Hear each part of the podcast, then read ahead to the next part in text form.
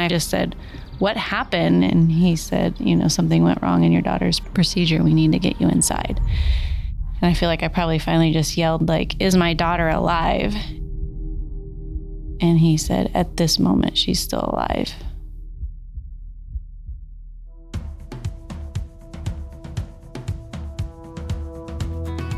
Hey, I'm Ethan, and I'm a 13 year old who lives in Louisiana.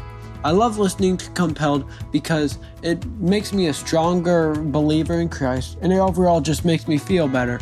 I love listening to the episodes that really just speak to you. I hope you enjoyed today's episode.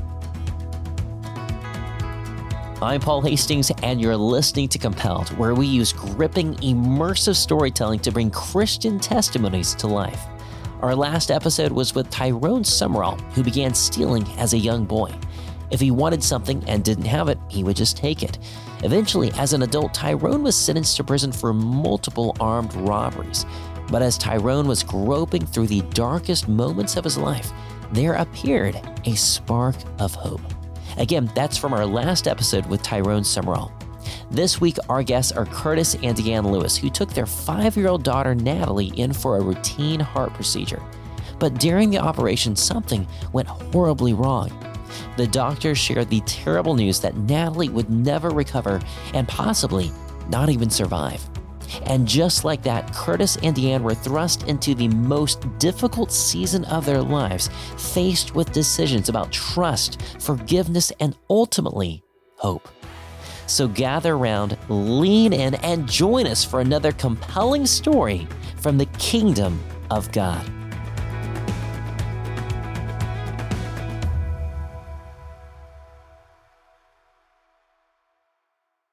I met Curtis and Deann through some mutual friends back in April. They live near Los Angeles, but I happened to be passing that way back in June and was able to sit down with both of them at their home church where Curtis also serves on staff. Curtis and Deann both came to know Christ at young ages and eventually met each other while Curtis was attending the Master's University in Southern California. They started dating in 2000 and then got married a few years later and both began coaching soccer. Today, they have four children, ages 10, 7, 5, and 3. But our story begins a few years ago in the winter of 2015 when their second child, Natalie, was just four months old, and they noticed that she didn't seem to be doing so well.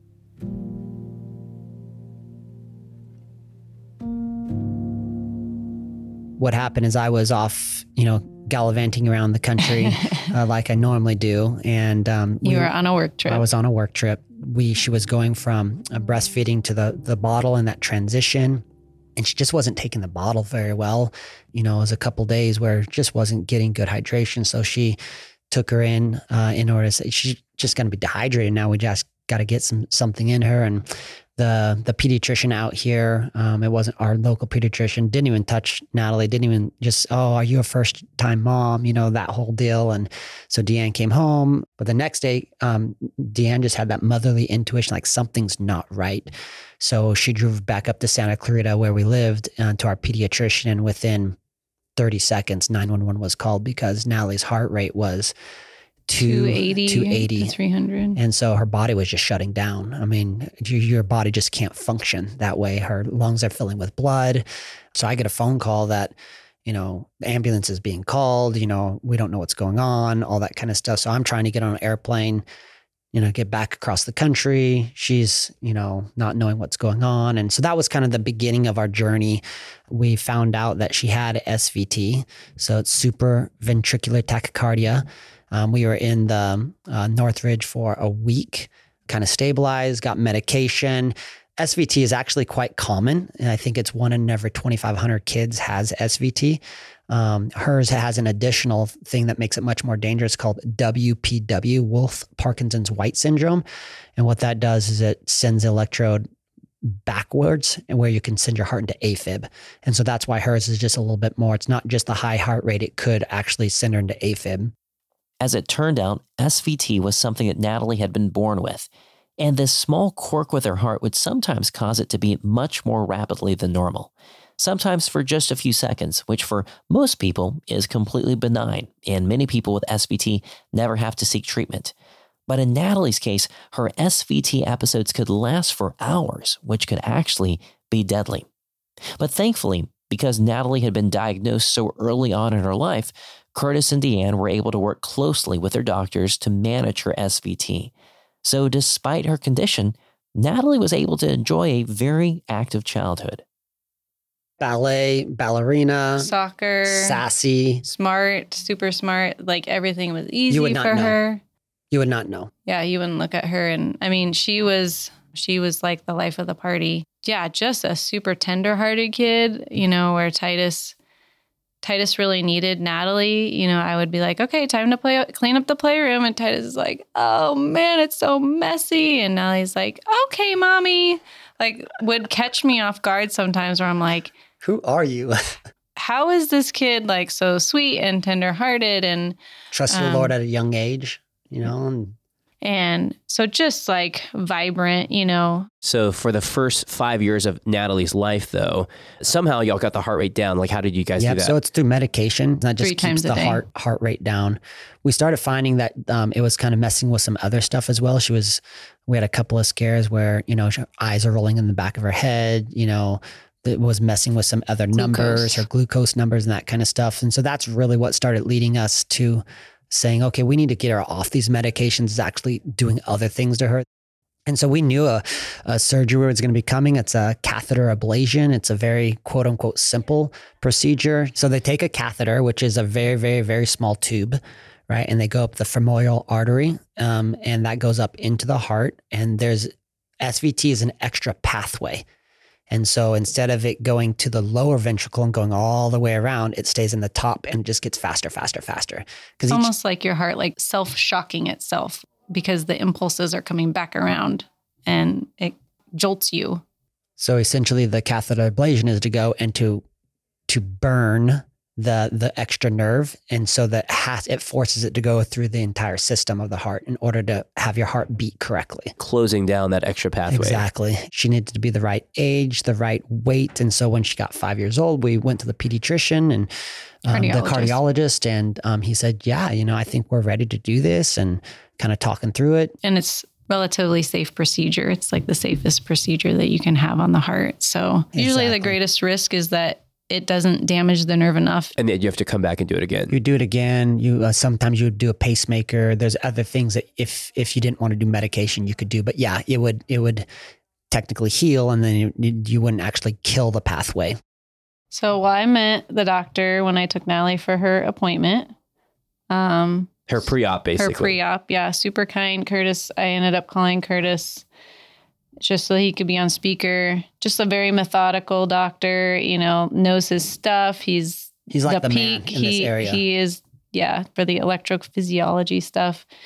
Pacemakers and heart ablations is totally his thing. So we schedule it for April 2nd, 2021.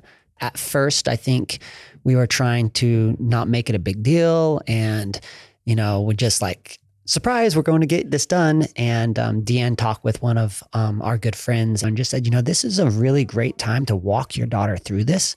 There are fears. Don't just spring it on her, but start walking with her. And so Deann just did a really good job of talking with Natalie and bringing people in and having people pray for her and send notes to her. And so it went from it's not a big deal at all to our church just sort of made it this huge deal where people are writing cards and notes and, you know, and we're like, it's just an outpatient surgery. Like, it's like no one does this when you go get your wisdom teeth, right? Um, and so it was just like this weird dynamic. But um, the uh, the Thursday night before, which was Awana, you know, all the kiddos get around her in this big card and praying for her and just really almost sending her off. And we drive down on Thursday night and stay at a hotel because we have to be there super early. Was it 6 a.m.? Yeah. 6 a.m. on Good Friday to kind of start the procedure. So we didn't want to have to deal with everything. So we drove down there and um, stay the night. And I remember specifically we had Natalie. She stayed up late. She never stays up late, but just in the bathtub and playing with these little unicorn dolls. And so had that process and got up. And this is right in the midst of COVID. And so I drive. We drive in the morning, and I have to drop off Deann and Natalie because I can't even go in. You're only allowed one parent in the hospital. And I remember really specifically Natalie just saying, "Daddy, I don't want to do this." And I remember saying, "Oh, it's going to be okay. It's going to be okay." And that Those are haunting words um, because it wasn't okay.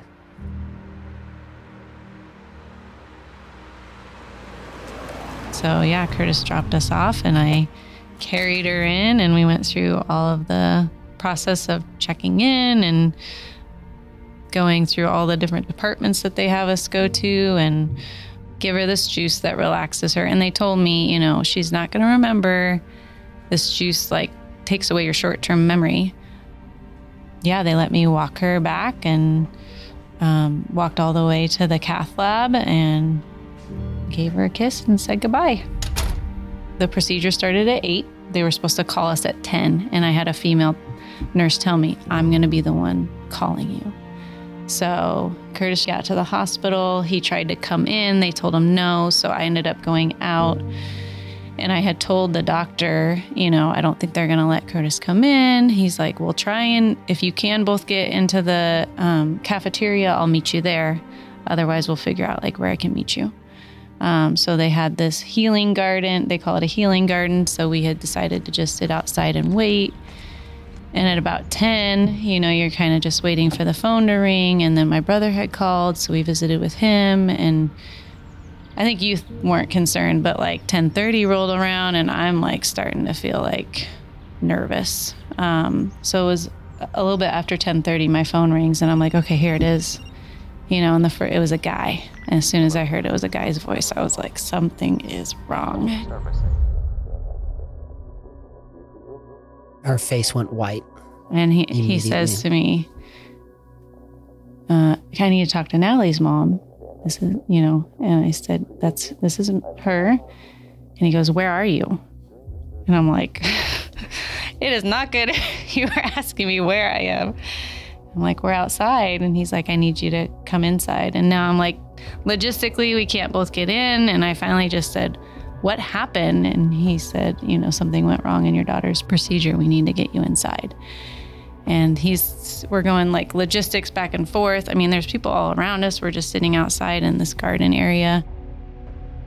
And I feel like I probably finally just yelled, like, is my daughter alive? And he said, at this moment, she's still alive.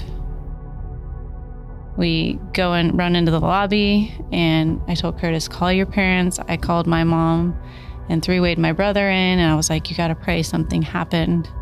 They, they started taking us back, and we're trying to ask questions, and they took us to a little side corridor, and they told us her heart had been perforated at 1002 and then it took 15 minutes to stabilize not even stabilize her to get her to the point where she wasn't going to die um, and then they had to do emergency surgery open chest surgery because her heart couldn't pump the pericardium around the heart the sac around the heart had filled with her blood and so now her heart's compressed so they needed to get in there to release that pressure so that her heart could perfuse her body with blood um, you know, and you just think like, well, she got immediate care. I mean, she's in the best place possible, right?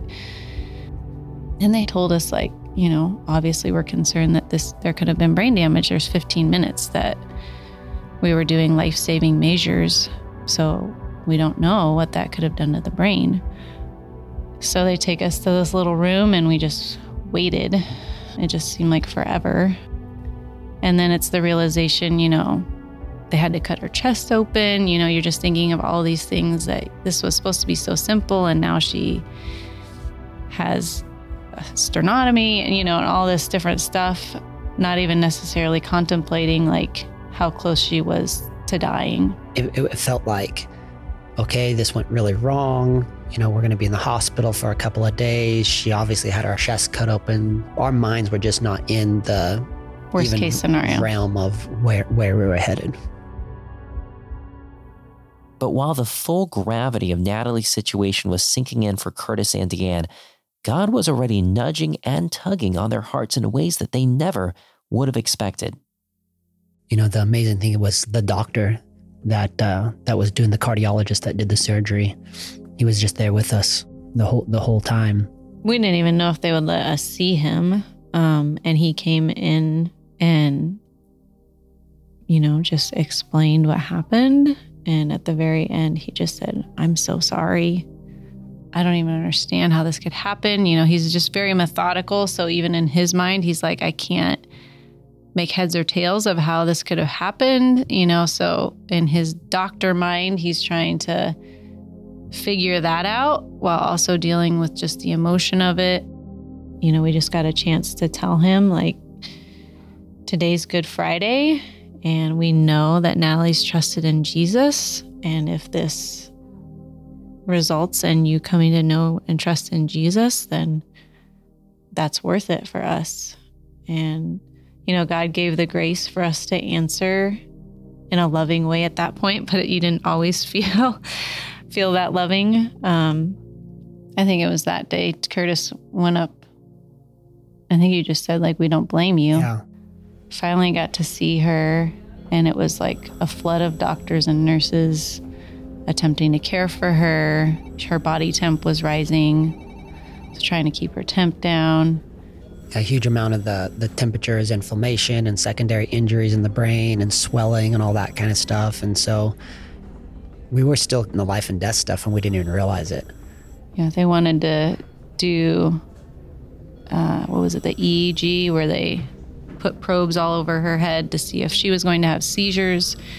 So Curtis was having a pretty hard time at that point. So he stepped out and they were, it's like a lube that they're putting all over her hair. And so I was just kind of sitting, taking a breath, and she started to stir and open her eyes for the first time.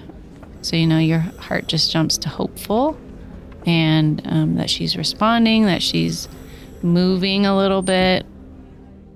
So, Good Friday, you know, roll into Saturday, we're seeing like good responses.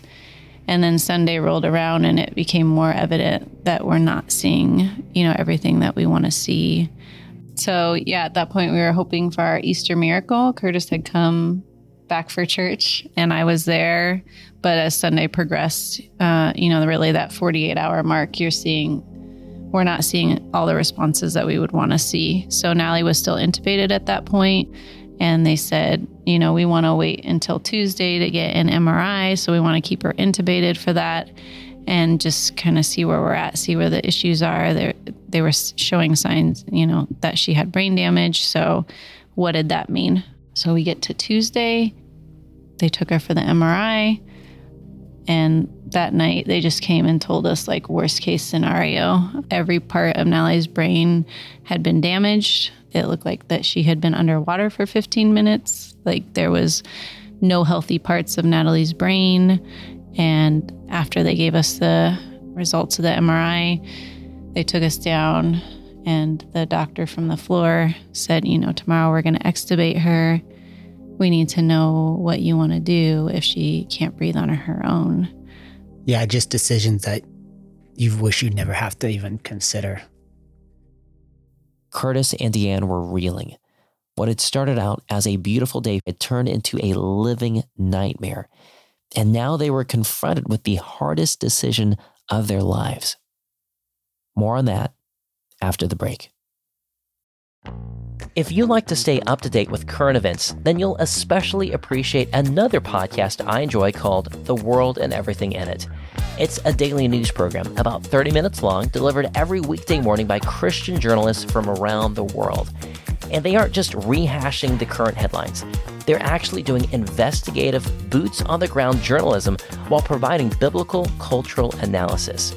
I started listening to their show about five years ago when we first launched Compelled and since then, they've become one of my go to sources for understanding current events from a biblical perspective. But they pull no punches. In fact, they tell the facts just as they are, even when it requires sharing uncomfortable truths. Maybe that's why they're one of Apple Podcast's top 100 news programs. Join me and thousands of other Christians from around the world who listen to the world and everything in it. Just search for The World and Everything in It in your podcast app or visit WNG.org.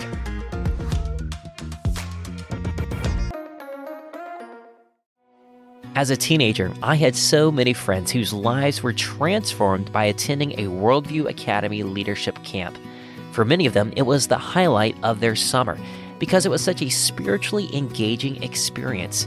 And today, Worldview Academy's mission continues If you have a student between 13 to 18 and you care about equipping them with biblical truth so that they're prepared to stand firm and engage with the culture, then Worldview Academy is what you're looking for.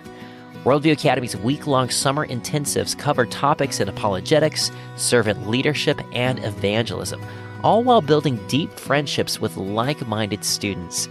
Your student will engage with 25 hours of interactive teaching addressing questions like How do I know that the Bible is true? Does God really exist? Who defines what is right or wrong? And what difference does that make in my life?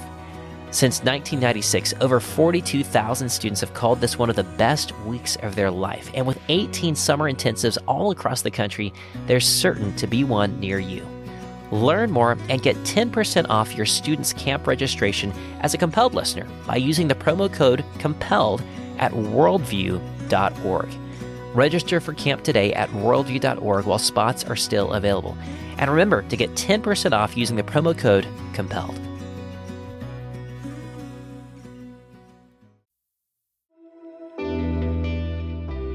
Welcome back to Compelled. The doctors had just delivered the terrible news to Curtis and Deann Lewis that the brain of their five year old daughter, Natalie, had essentially been destroyed. There were no healthy parts remaining, and there was absolutely no hope for recovery. The doctors were planning to take Natalie off of the ventilator the following morning and wanted to know how Curtis and Deann would like to proceed if Natalie could no longer breathe on her own. By this point, hundreds, perhaps even thousands of people from Curtis and Deann's church, workplaces, family, friends, friends of friends, and even strangers were all praying for Natalie, asking God for a miracle. But so far, her condition only worsened. So she was increasingly getting to the point where she was just in a lot of pain because there's so much brain damage neurologically the body body's just like what is going on so it kind of like supercharges it in yeah, a so sense it's essentially called neurostorming. And so neurostorming is almost like your body trying to regulate and it can't. So it's like slamming the gas and your whole body is almost being electrocuted. And so the writhing and the pain and the Groaning. stiffness, the groaning, it is it is it is brutal. It is brutal. and you just feel so guilty you know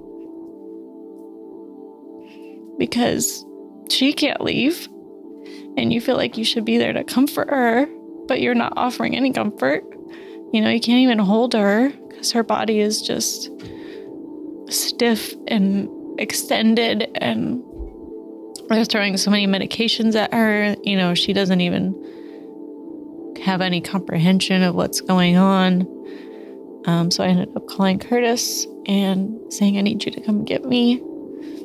And I left. I came and got her, picked her up middle of the night. It's probably like three in the morning, and uh, dri drive her back to the hotel. And we go to bed. And the next morning, wake up and I go get in the shower. And I just felt when I was in that shower, God was saying, "You need to let her go." And I came out and I said that to Deanna, and, she said, "Yeah, I th- I, th- I think so." So we made the decision that if if she can't breathe on her own, that that we were going to let her go. So we got back over there. Um, they came to extubate her and then they had an emergency come in. So it was like, you know, you're all.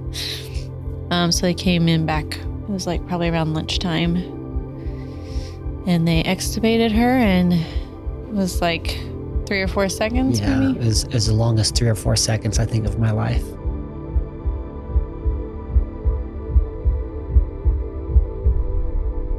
But when she took that that breath, it was like, like just this huge relief that okay, this is the first hurdle, and like we we get to keep our daughter. It was like the first hu- huge relief, but then we rolled back into massive neurostorming that Curtis was referring to. And I found myself there another morning by myself that we had gotten set up at Ronald McDonald, and two of our kiddos had been approved to come. So we had had them the night before. And I just called Curtis that morning. I mean, she's just writhing in pain, and you can't hold her, you can't cradle her. I mean, just a five year old child with neck wrung back and all the way to like toes pointed downward, writhing in pain. And just text like some of my friends saying, I'm praying that God would just take her. Like, this is miserable. How, how do I take this child home to my other kids? How do I, like, this is terrifying for me to watch.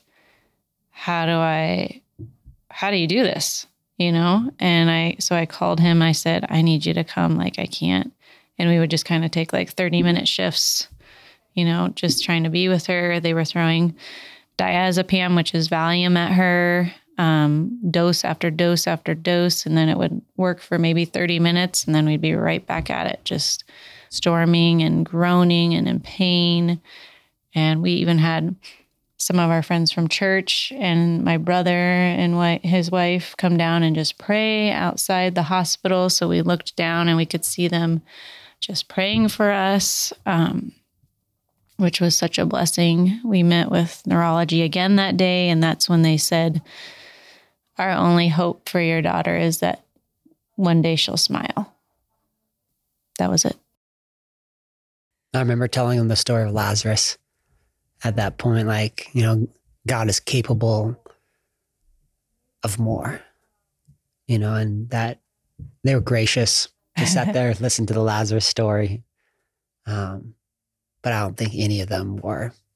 And we were cautious. We didn't, we had one of Curtis's former players was able to come in and see us because she was a nurse in, in the NICU floor. And she just told me, Deann, don't promise, don't, don't tell people like that God is going to heal Natalie because you don't know, right? We're not promised that God's going to heal her.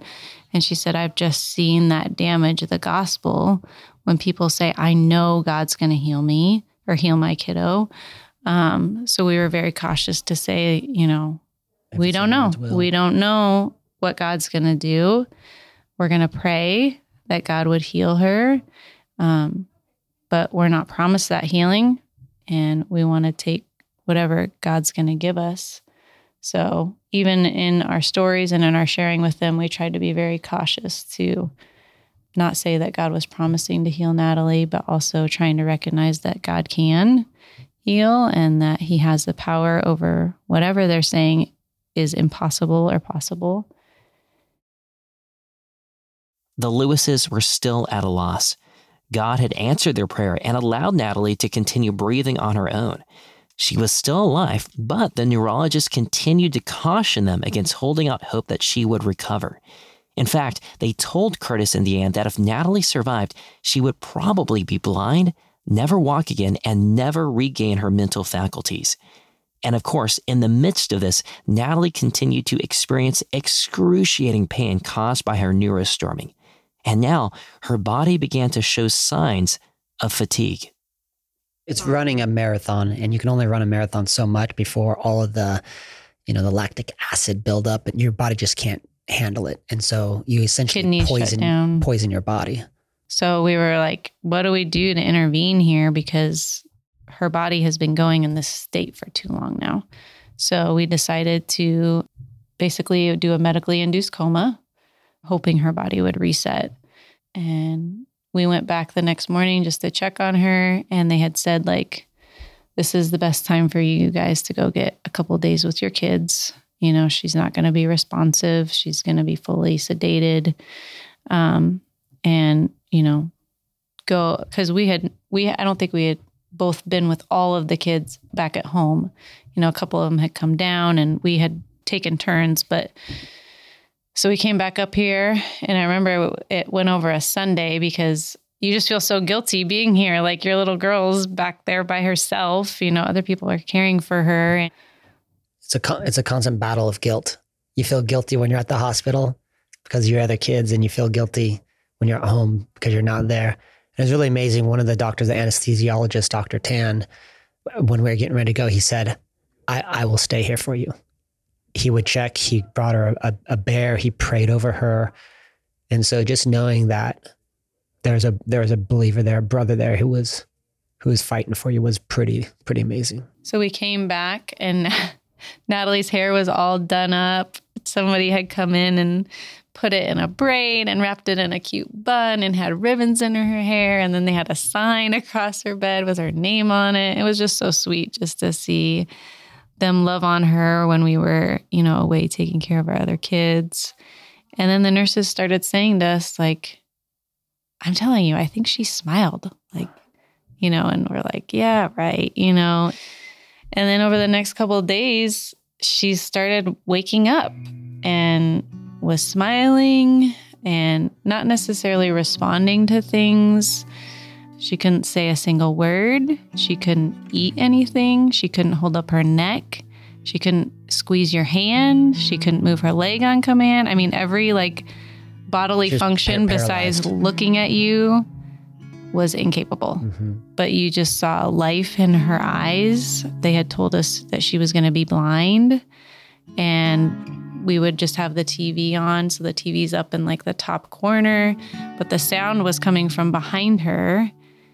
And one day I'm kind of getting down on her level and I'm like, she's looking right at that TV and that's not where the sound is coming from. Like, there's no reason for her to be looking in that direction.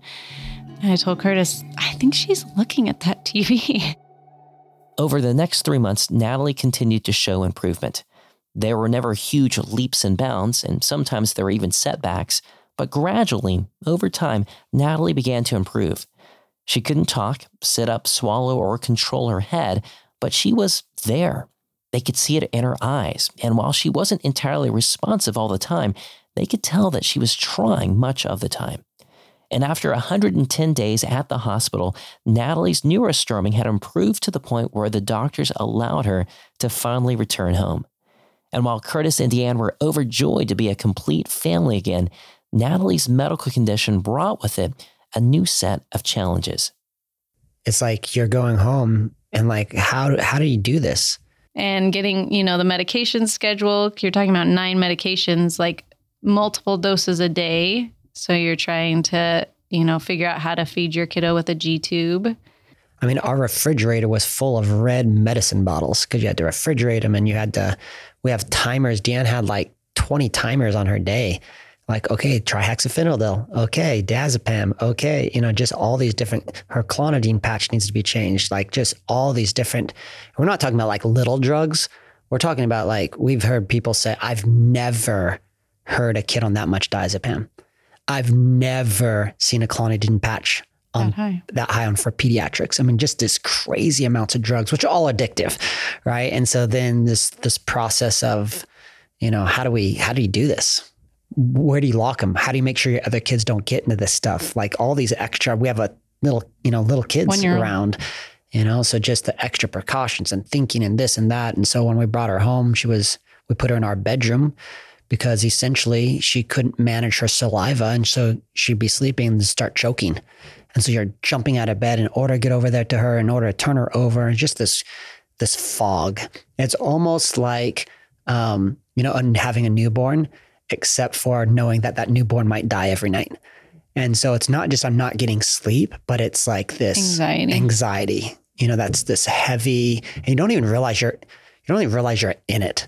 You know, it's probably how people feel when that war or something. It's just this constant that you you don't even realize it's there because it's just constant. It was exhausting, and this level of being on high alert constantly continued for months without end. But God continued to give them the grace to endure and care for Natalie's needs while she slowly recovered. Natalie responded extremely well to being home around her siblings, and gradually, Curtis and Deann were able to wean her off her medications one by one. After corresponding with another family who had experienced a traumatic brain injury, the Lewises began using a hyperbaric chamber for Natalie, which is essentially a pressurized chamber filled with oxygen that a person lies inside of and helps with oxygen absorption and is frequently used by scuba divers. Curtis and Deann were shocked when, after the treatments, Natalie regained movement in one of her arms. Natalie continued relearning basic motor functions and by the end of the year had regained some of her swallowing control. But one more major breakthrough came in January of 2022 when God opened the door to another unconventional treatment.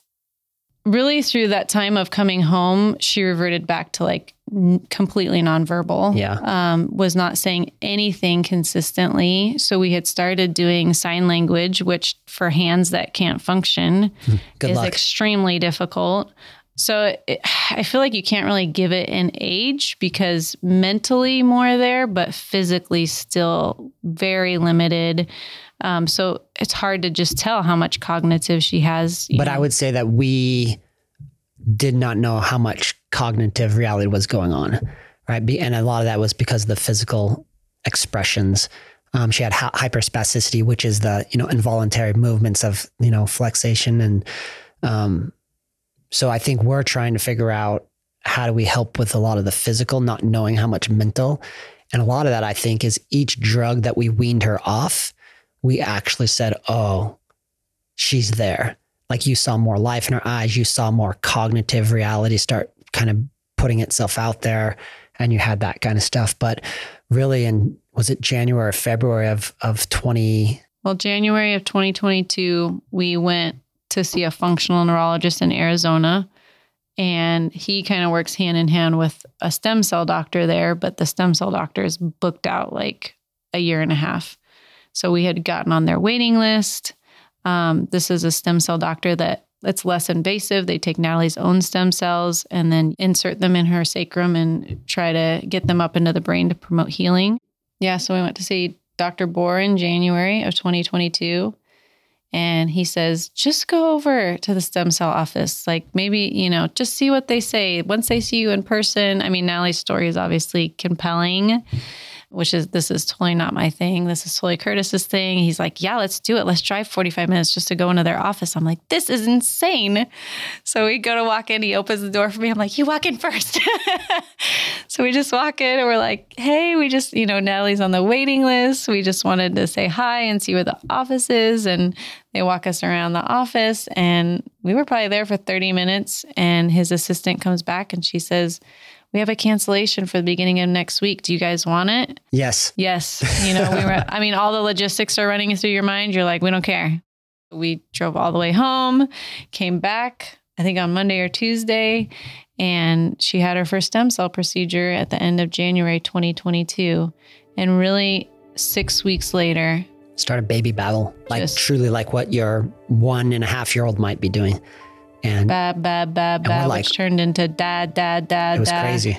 And, you know, you're hesitant to say anything because we saw some progress in rehab, you know, and had seen her starting to do some sounds, but it just, the floodgates opened. And by the anniversary, you know, was saying multiple words. And this is so A- April second, twenty twenty two. yeah. We're having her say words, actual words that you can understand. It was very quiet, very hurt. She didn't know how to take in the breath correctly. So, you know, or we take a deep breath and spit out a full sentence, she would quietly get out one word. Um, I remember she, she was playing cards with one of my friends. So at this point, she can sit up and she's playing cards. And my friend asked her something and she goes, right there. And I was like, did she just say that? She's like, yeah, I think she did. you know, so it was like, okay, you know, you're just again like holding holding on hope, but trying to be careful how hopeful you get. Um, but now we've just kind of kept a steady, consistent therapy of the MNRI in Newport Beach, the hyperbaric chamber, the stem cells. So now she's had just multiple of each. She's eating on her own, she drinks on her own, she's very close to walking on her own. Yeah, so at the second anniversary, she still had the G tube in, and we really hadn't used the G tube because we weaned off all medicine. She's now eating with us. Um, so we were like, do we keep it? Do we not? She hates it. It gets caught on her shirt. It, you know, it's just anything that makes her feel like she's not normal, she hates. So we finally, like a year, got a wheelchair, and she hates the stupid thing because it's like, I don't want to be in a wheelchair. I want to try and be normal. So on the second year anniversary, like One of the nurses came and helped me pull it out. And her response was, she says, I'm normal. I'm normal. Well, And uh, yeah, just amazing. So it's that's the cognitive reality for a kid to say, I'm normal. you know, and, you know, it's really interesting because I think even in the midst of suffering and pain and hurt, God is still really gracious. Like if this happens to Titus, I mean, he's a mess. If this happens to Haven, she's angry at the world. And and this child who happens, I think, to be most like my wife is like determined. What I want, I'm gonna get. It's not gonna be easy, and there's gonna be tears, and there's gonna be some attitude with it, but I'm gonna do this. And so it's really like God is gracious even in the midst of suffering. He's really kind even in the midst of pain and trial. And it's it's quite amazing because you know being in ministry and being a pastor and wanting wanting God's glory to go like there's 9500 people on Facebook that are hearing Natalie's story and hearing about God's goodness and following her and and worshiping Jesus because of this little 5 now 7 year old and it's like you know God and we we ought to know this right there is hope and when you're able to start saying you know Natalie will be healed I mean, she will walk again. She will talk again. She will run again. It might not be until the resurrection, but we have the resurrection. Like there is healing, there is joy, there is newness of life that will come. And when you start being able to see, right, fixing your eyes on Jesus, right, he considered it joy. How do you do that? Well, I think you have to you have to look to eternity. You know, Natalie was memorizing her Awana verses and it was talking about giving thanks in all circumstances. And so just walking Natalie through, you know, does that mean we we call it her brain owie? You know, does that mean we thank God for your for what happened? And she goes, "But mommy, I got a brain owie." And I said, "I know, honey, but that doesn't mean we have to like it." you know, but we can still thank God for what he's doing. And that doesn't mean that our hearts are fully there yet either, but just trying to like guide your kids through that process of not understanding. You know, this is such a big concept. How do you explain it to a little kiddo? The goodness of God through tragedy and heartache and in all of our minds, if God's good, then everything should be perfect, right? And that's our finite minds not understanding his good and amazing will. But I also look at it as like God totally spared Natalie when she was four months old and I took that gift no problem. You know, I was totally willing to take that gift. Do I take this gift too? Where he's saying, like, I have a story that I'm writing and you're not going to understand all of it. Um, but we're still wanting to accept it because he's doing something in our lives and growing us and refining us and leading people to him through Natalie's story. Natalie's story is still being written. Curtis and Deann won't fully know how God has used it until they reach eternity, but they've seen plenty of ways it's made an impact already.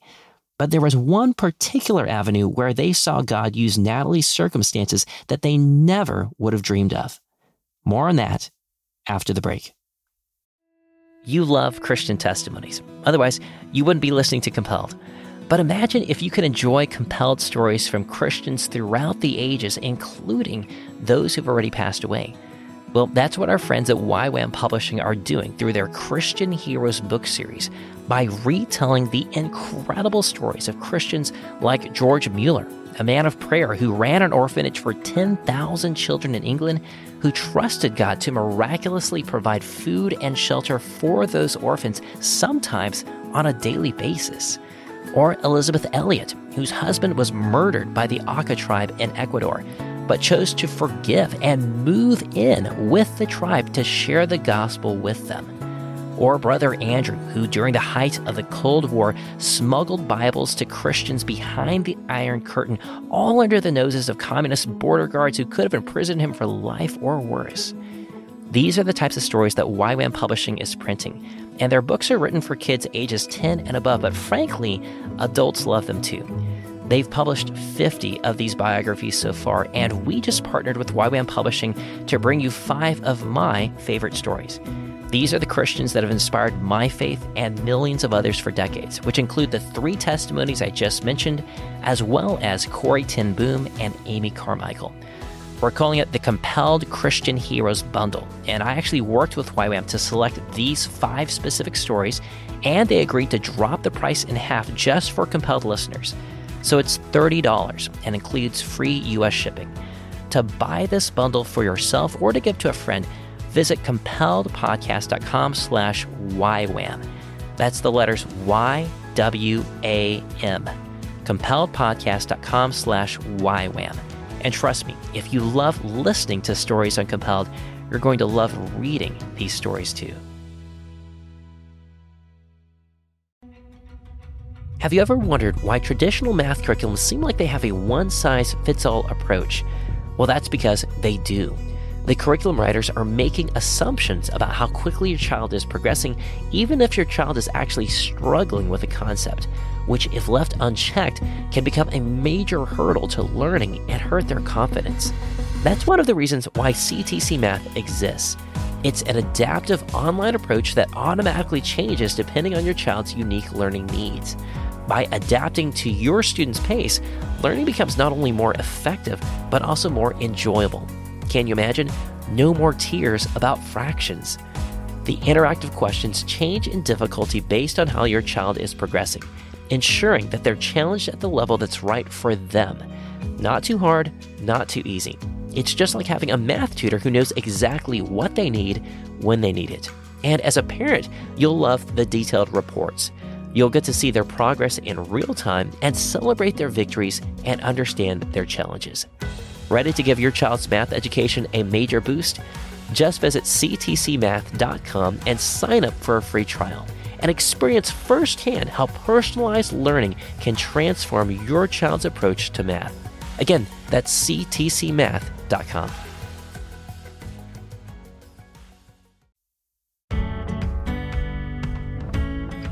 Welcome back. Curtis and Deann have already seen God using Natalie's story to touch others, and they shared many of those stories with me, but there was one in particular that stood out, and it had to do with the cardiologist, the doctor who made the mistake during Natalie's original surgery. He's the same one who met Curtis and Deann in the waiting room and explained to them about the accident and apologized. For many doctors, even that interaction of meeting with the family as a single time to apologize would be terrifying, not only because of the personal guilt about having caused such traumatic pain, but also because of the potential admission of liability in the event the family or their insurance company sued. But this situation turned out very, very differently. And it really began that very first moment in the waiting room when Curtis and forgave the doctor for what happened. I'm sure he had to break so many rules to be there with us. I would assume that most doctors would have stepped away. And that's really a, a huge bummer. But I don't want to enter into that pain. He was there with us, entering in that pain with us. And, you know, he just came multiple times over the next couple days. I want to say it was Monday morning. He came in and he was going to have another procedure, and we just prayed with him, prayed over, you know, just. It was a it was a five year old girl. So was, Another five year old girl. yeah, and so just knowing like wow that would be hard. So yeah, just getting a chance to pray over him and. At this point, like people know we're Christians. You know, when really bad things happening, and you're just very like, "Here's who we are. Here's what we're about." And the crazy thing is, is no one tells you to shut up because they can't really because you're in this horrible situation. So it's just this weird like freedom that you have. Even atheist doctors, like they might roll their eyes and stuff as they walk out, but like Not to your face. yeah, you're you are who you are, and you're in this horrible situation, and if that's what you need, then that's what you need. And so we just have this freedom and this openness to just share with people. And you know, he would come in. It's really interesting because he would come in for not minutes, he would come in for hours and spend time with us. I mean, so what do you do for hours? You talk. You share life. You get to know him. He gets to know us. We talk about kids. We talk about family. We talk about soccer. We talk about, you know, just you just start starting to share life with each other, and no one else is coming in, right? And so you can't have your own family because of COVID. So this is who you have, and so it's just a really weird bond that like infused our hearts together, and you know, you're crying together, and you're laughing together, and you're hey, we want to go get a cup of coffee together, and it's real interesting because we've gone and visited him afterwards, and this guy is like way busy. You know, so to really look back and say, man, this guy was taking hours a day to be with us, that was eh, impressive. Like when you really look at it, that's shocking that this doctor would care for us this much. I would venture to say many doctors would have exited, right? Like, okay, you know, I don't want to deal with this emotion. I don't want to deal with this hurt that that I caused, like I'm gonna Feeling a guilt, perhaps. absolutely, absolutely. I'm curious, when you first interacted with him after the surgery, you were quick to say, like, hey, it's Good Friday. What about for you, Curtis? Were you having those same thoughts or was it a struggle for you? Yeah, I mean, I ought to. I'm a pastor, right? That I should be the one who's that. And I was a little bit mad at my wife, like. Like I know what you ought to say, and my feelings and my emotions weren't there, and yet several hours later, like the spirit is allowing me to give this man a hug as he's getting ready to go in another surgery and saying it's not your fault. And so it's just it's credit what the spirit does, right? The spirit's a reconciler, and he wants to take. I mean, while we were still sinners, Christ died for us. And when you take a step back, you start realizing like suffering is a part of the normal human condition. Like we all have this, and what do we do with it? And how do you handle it? And you look at all the things that Christ has done and understanding that the gospel is so beautiful inside suffering. And there's something about hardship and suffering that as you walk through it, it it changes you. And so I think if we as Christians would recognize that suffering and persecution is actually a part of the Christian experience, I mean, anyone who desires to live a godly life will be persecuted, it says. And this isn't persecution in the way that that passage is talking about, obviously, but suffering is a part of the human experience. And when you understand that God loves you enough to put you through things because maybe there are things that you need to learn through this suffering, it changes the way that you interact with suffering. And you can really start living out Romans 8. God works all things together for the good of those who love him and call according to his purpose. For that doctor to stay in that moment with us, I mean, I'm not shy in the gospel, right? I'm like, I'm talking to him. He knows he's a sinner. Like, I've talked with him, like, you know, so it's not like he shied away with that, but it's, there's something beautiful inside of walking together through things. That there's almost this brotherhood that sort of is created because this is this shared experience that our own family didn't even experience that day in, day out. So it's just this weird dynamic where the normal thing is to hate this man and the the godly thing is to love this man. And because of God in us, the hope of glory, He's really allowed us to not only love Him but His wife. Um, we've been to Disneyland with this man. Like that's really weird, and yet it's not. his wife has been able to share with me a little bit more of just how hard it was for him. You know, he really, we wanted him to share, but he, I think, wanted to protect us from how hard it was for him and just that she would hear him in the middle of the night going over the procedure. You know, how could this have gone wrong? What happened? And He almost quit. Yeah, he, it was so hard for him that he almost almost quit. he and Curtis have had some significant conversations. You know, he he's Jewish in background, but doesn't really have hold to Jewish truths and has this philosophy. I don't even know if you would call it philosophy that he would only ask God for 10 things in his life. And what did he say? Natalie was number 7 Mhm. that he went to God and asked for something. So just like really unique conversations, you know. Yeah, we- he'll he'll give me a call and say, "Hey, Curtis, we need one of our talks," and that means let's let's talk about the gospel again. And they're, they're like two plus hour conversations that we're just getting into it. And so it's like, God, use this, give him eyes to see, Yeah. right? So the God of this age has blinded the minds of unbelievers. They cannot see the glory of Christ in the face of God, right? We see that in Second Corinthians. So it's like, God, you you have to open this man's eyes up. And yet, why not? Like God, God wants to save people. So that's a prayer that, man, how cool would that be that Easter service, right? That where where this doctor comes to know the Lord and he gets to spend forever in heaven. Why? Well, because of an injury to a five year old girl. So just being able to share with them, and um, it's been a huge blessing that they've been so faithful. And you're right, we did have multiple people tell us, encourage us even to sue and to I, I, I had process. people call me and say that I was being sinful if we don't sue. That the the the reality you don't understand what's coming, the expenses, all that kind of stuff. You know, and there are there are expenses. there's huge expenses, but just really trying to work work out what is where is our responsibility? What does that look like? How do we how do we navigate if we if we sued him, we couldn't talk to him anymore? Like let's say you sue and you get 1.2 million dollars or whatever it is, right? And and you know what people do? They stop partnering, they stop praying because that's what we do as Americans, right? The needs met, we move on.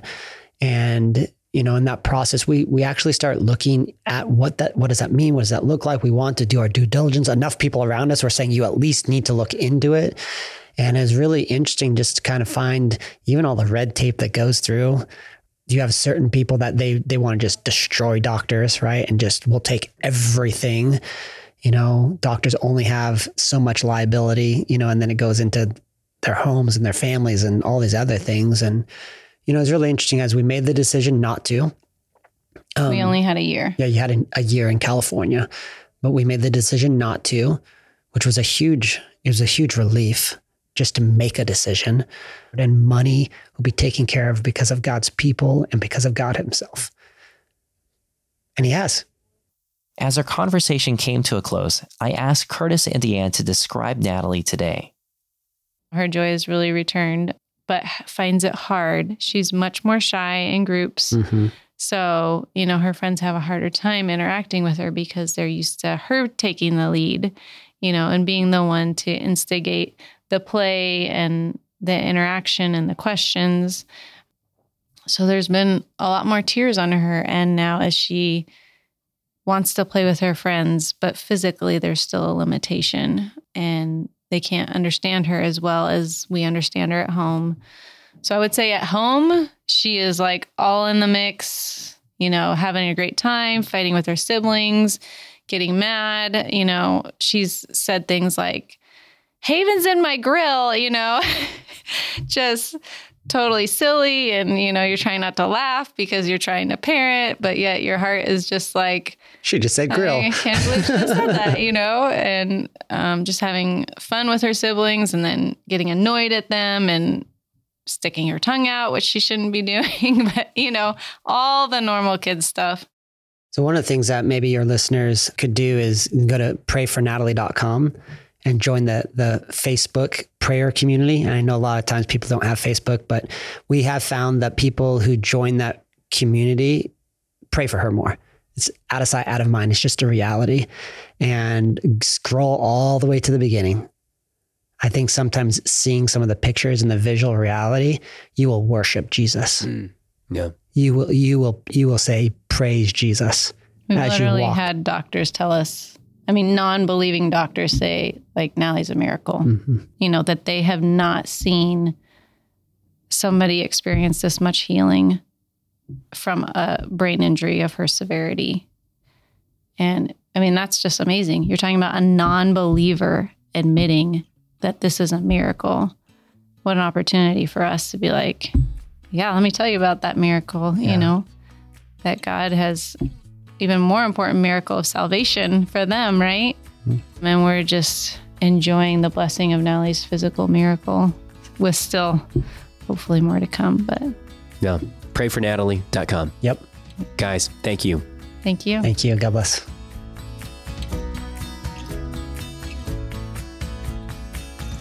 You know, suffering is complicated, and that's because it's the natural result of sin in our world. And while Natalie's recovery is a beautiful miracle and one that should be celebrated, as Christians, it's also important to remember what Curtis and Deann said. We are never guaranteed to receive healing while still here on this earth. We can certainly ask God for healing and humbly pray that He would, but He does not owe healing to any of us. In fact, suffering is a long part of the Christian faith. God chose to spare Shadrach, Meshach, and Abednego from the suffering in the fiery furnace and miraculously save them. But he also let Stephen be stoned to death. Jesus healed the lame, blind, sick, and even raised Lazarus from the dead. But he still let the thief on the cross die alongside him. I don't know the mind of God, and anyone who claims that they do is wrong. But I do know what the apostle Paul writes in Romans 8:28. And we know that for those who love God, all things work together for good, for those who are called according to his purpose. And that includes even those who are suffering. Natalie still has a long journey of recovery in front of her, but the same God who has miraculously preserved her life is still at work today. In fact, I just saw a video clip filmed two weeks ago of Natalie walking on the beach by herself. What a miracle. If you know someone who should hear this episode, please take a minute and share it with them. To learn more about Curtis, Deann, and Natalie, visit our website, compelledpodcast.com, and pull up the show notes for this episode. We'll include links to Natalie's website, her Facebook page, photographs, and a way to give toward her needs. Also, Curtis and Deann just published a devotional about Natalie's experience called When Life Crumbles, with a foreword by John MacArthur. If you'd like to win an autographed copy of that book, we'll be holding a drawing on our show notes page. Again, you can find all of that by going to compelledpodcast.com and looking up this episode. By the way, if you'd like to support Compelled, one of the best ways you can do that is by thanking our sponsors. We are very selective about who we choose to work with, and not every company out there is interested in working with a Christian podcast like ours. If you ever hear us advertise for a ministry, company, or product that you already use, can you just shoot them a quick message, let them know that you're an existing customer, and thank them for supporting Compelled? And of course, if you're not a customer but you become one, can you let them know that Compelled sent you? Letting our sponsors know about their return on investment is a great way to help us continue creating stories just like these. Today's story was edited by Will Jackson, sound engineering by Zach Feller, and our associate producer is my wonderful wife, Sarah Hastings. Special thanks to Garrett and Yvette Hampton for introducing me to Curtis and Deann. Stay tuned for a sneak peek from our next episode. When Steve Richardson was just a child, he and his parents traveled halfway across the world to New Guinea and moved in with a tribe of Stone Age cannibals. Their purpose? To share the gospel of Jesus Christ with the ends of the earth. Their reception? Well, you'll have to tune in to find out. I'm your host, Paul Hastings, and you've been listening to Compelled. We'll be back with another compelling story two weeks from now. We'll see you then.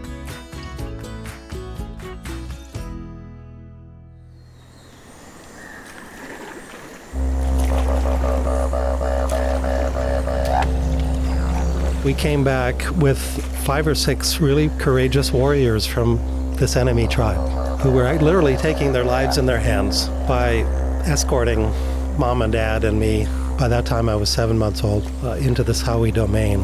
And we rounded the last bend in the river after paddling from sunup. The sun was now setting, and silhouetted against that setting tropical sun was a throng of 400 Sawi warriors waiting to welcome us. the word had gotten out. So, just 400 warriors. Just men with their headdresses. Some of them were holding long drums, they were holding spears, bows and arrows, ready for anything.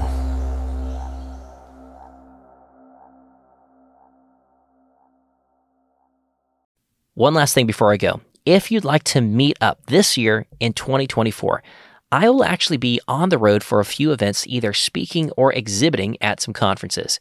I am still nailing down all the details, but already I know that I'll be at the Texas Homeschool Convention in Fort Worth from April 18th through 20th, the other Texas Homeschool Convention in Houston from May 30th through June 1st, the Home Educators Association of Virginia Convention in Richmond from June 6th through 8th, and there's also the chance that I might be at some other events in Louisville, Kentucky and Nashville, Tennessee later in the year, but we haven't finalized those details yet. If you live near any of those locations, then I'd love to meet you. You can also see our latest up-to-date calendar of events at our website, compelledpodcast.com slash events. And I hope to see you there.